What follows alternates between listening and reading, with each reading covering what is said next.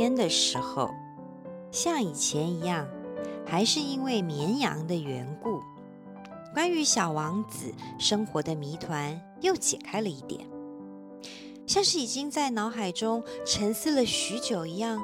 他突然莫名其妙的问我：“羊如果吃小灌木的话，是不是也会吃花？”羊，我说，碰见什么吃什么呀？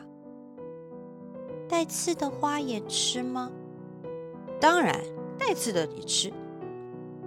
那么那些刺有什么用呢？我不知道。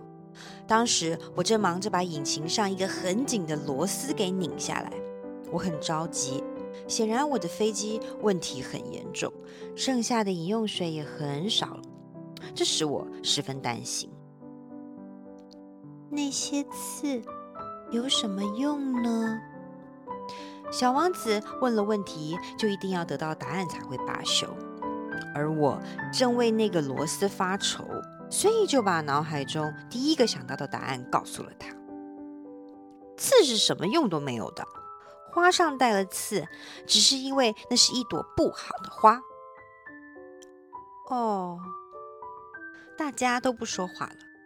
沉默了一阵后，小王子终于又回过神来，有些不满地冲着我说：“我不相信你，花儿都很弱小，很单纯。”他们只是想尽可能的保护自己，觉得有了刺就有了保护自己的武器。我没有回答。那时我正自顾自的想着，如果这个螺丝还转不动，我就拿锤子把它打出来。但小王子又一次打断了我的思路。你真的觉得花儿？哦，不！我大声叫道：“不不不！我什么都不知道，我想到什么就说什么。你难道没看见吗？我很忙，有很多正事要做。”他瞪着我，犹如受了晴天霹雳般。正事？他就在那儿看着我，我的手里拿着锤子。手指上满是黑黑的机油，正浮在一个在他看来奇丑无比的东西上。你的口气就像那些大人们一样，这让我觉得有点不好意思。不过他毫不留情地继续说道：“你们总把所有的事情都混为一谈，把所有事情都搞混。”他是真的很神奇，在微风中晃着金色的卷发。我知道有个星球上住着一个红脸先生，他从来都没开过一朵花，从来没看过一颗星星，也从来没有爱过一个人。他这辈子除了把一些数字加加减减之外，别的什么都没做过。他整天翻来覆去说的一句话，就和你说的一样。我正忙着做正事呢，那时的他傲气十足，可他简直就不是人，他是一个蘑菇。一个什么？一个蘑菇。小王子那时气得脸都发白了。几百万年以来，花儿都一直长着刺，羊也会照样吃它们。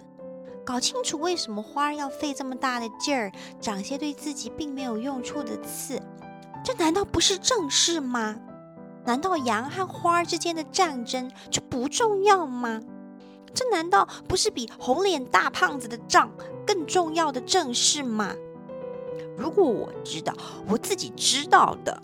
一朵世间独一无二的花，只长在我的星球上的花，但哪天早上就能被小羊随便一口给毁了。小羊甚至都不知道自己做了些什么。啊、你竟然觉得这不重要？他的脸渐渐由白转红，接着说道：“如果有人爱上了这朵花，这朵在亿万颗星星上的唯一的花。”那他看着这繁星，就会觉得很幸福。他可以跟自己说：“在这其中的一颗星星上，我的花就在那里。可是，要是羊吃掉了那朵花，瞬间他的星空就会变得暗淡，而你竟然觉得这不重要。他已经泣不成声，说不下去了。夜幕降临了，我把手里的工具扔到了一边，我的锤子、螺丝，甚至还有饥渴，还有死亡，都扔到了一边。在一颗星星，一个星球，我的星球，地球上，有一个小王子需要安慰。我把他抱在怀里，轻轻摇着，对他说：“你爱的花儿不会有危险的。我会为你的小羊画一个口罩，会在花旁画上栏杆。我会……”我不知道该对他说什么好，我觉得自己很笨拙，我不知道自己该怎样才能和他一样，达到他的境界，然后再和他一起并肩前行。泪水的世界是多么神秘啊！没多久，我就对这朵花儿有了更多的了解。在小王子的星球上，那里的花一直都非常简单，就只有。一层花瓣而已，长得也很小，不占什么地方，也从来不去打扰别人。清晨，它们会绽放在草丛中，而到了夜晚，它们就静悄悄地凋谢。可是有一天，不知道从哪儿来了粒种子，长出了一株新的幼苗。小王子很仔细地观察过这株小幼苗，他和他星球上的其他小幼苗一点也不像。你看，这可能是一种新的猴面包树。不过枝叶很快就停止了生长，开始孕育一朵鲜花。小王子先是看到了一个很大很大的花蕾，立刻就感觉到那花蕾里正孕育着一个奇迹。可是这朵花躲在他的绿闺房里打扮了很久都不满足。他精心地选择自己的颜色，一片片地调整花瓣的位置。他可不想像虞美人那样皱巴巴的去到外面的世界。他希望自己出现的时候光彩四射。是的，他可是很爱美的。他日复一日地悄悄装扮着自己。终于有一天清晨，恰在日出时分。他展现了身姿，在经过了这么多的精心准备之后，他打着哈欠说道：“啊，我才刚睡醒，请你原谅我，我的花瓣还有些乱。”可是小王子抑制不住爱慕之情，说道：“哇，你真漂亮啊！难道不是吗？”花儿甜甜地回答道：“我是和太阳一起出生的。”小王子一下子就猜到，他一点也不谦逊。可是他是多么的动人呐、我想该是早餐时间啦。他紧接着说道：“你也该好心的想一想我的需要。”小王子听了，十分不好意思，跑出去找喷水壶了。就这样，他照顾着花儿，而花儿的虚荣心也很快地开始折磨他。假如知道了事实真相的话，会有些让人为难。比如有一天，他说到他的四根刺的时候，他告诉小王子：“让老虎们张牙舞爪地过来吧。”在我的星球上没有老虎，小王子反驳道。而且再怎么说，老虎也不是吃草的。我不是草，花儿甜甜的回答。呃，请原谅我我，一点儿都不害怕老虎。他接着说道。但我怕风。你没帮我准备屏风吗？怕风，对于一株植物来说可真不幸啊！小王子心想：“这朵花可真娇贵呀！”晚上的时候，我想要你把我放进玻璃罩子里。你住的地方很冷，在我来的那个地方……可说到这儿的时候，他就打住了。他来的时候也只是一颗种子而已，是不可能知道其他世界的事情的。被人发觉他在撒谎，令他有些尴尬。他咳嗽了两三声，好让小王子觉得理亏。屏屏风呢？我正要去找呢，你就跟我说话了。他马上又多咳嗽了几声。好像刚才那样，让他感到后悔。小王子本来是一番好意的爱着他的，听了这番话，也不由得开始对他产生了怀疑。他对花儿无关紧要的话看得太重，这使得他自己很不开心。我不该听他的话的。有一天，他向我诉说道。绝不该听那些花儿的话，你应该只是看着它们，感受它们的芬芳气息。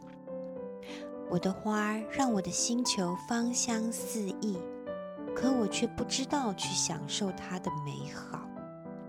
说什么爪子的事情，本该让我心里充满爱怜和同情的，可却让我这么心烦。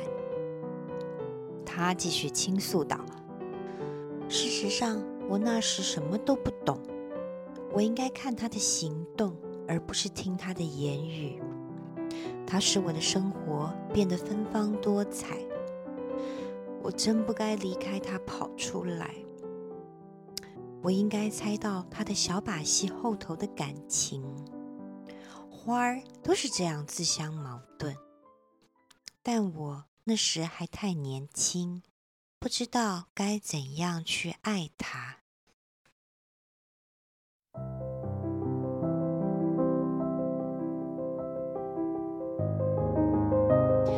解决眼下的难题，算算手上的账本，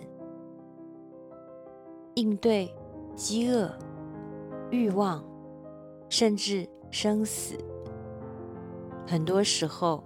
要比静下来面对内在的自己，真心觉得最重要的那件事情，最重要的那个人，面对自己的牵挂和感情，要来的容易得多吧？这是人类逃避痛苦的方式，也是现代人很习惯经营自己人生的方法吧。在面对我们心中所爱之人，往往让我们遗憾、让我们纠结的，究竟是我们弄不懂对方心里真实的想法，还是到最后我们不得不承认，我们为了保护我们自己，选择不去相信，选择不去看见。对方真实的感受与想法呢？如果小王子是我们的内在小孩，是我们的内心真实的想法与真我，那走到这一集的我们，已经要慢慢的开始去面对我们那些被我们用凡尘俗事遮起来的遗憾，遮起来的后悔。这也是给我们机会，终于我们要开始去面对、去看到，我们其实是知道的、感受到的、感受过的一些过往了。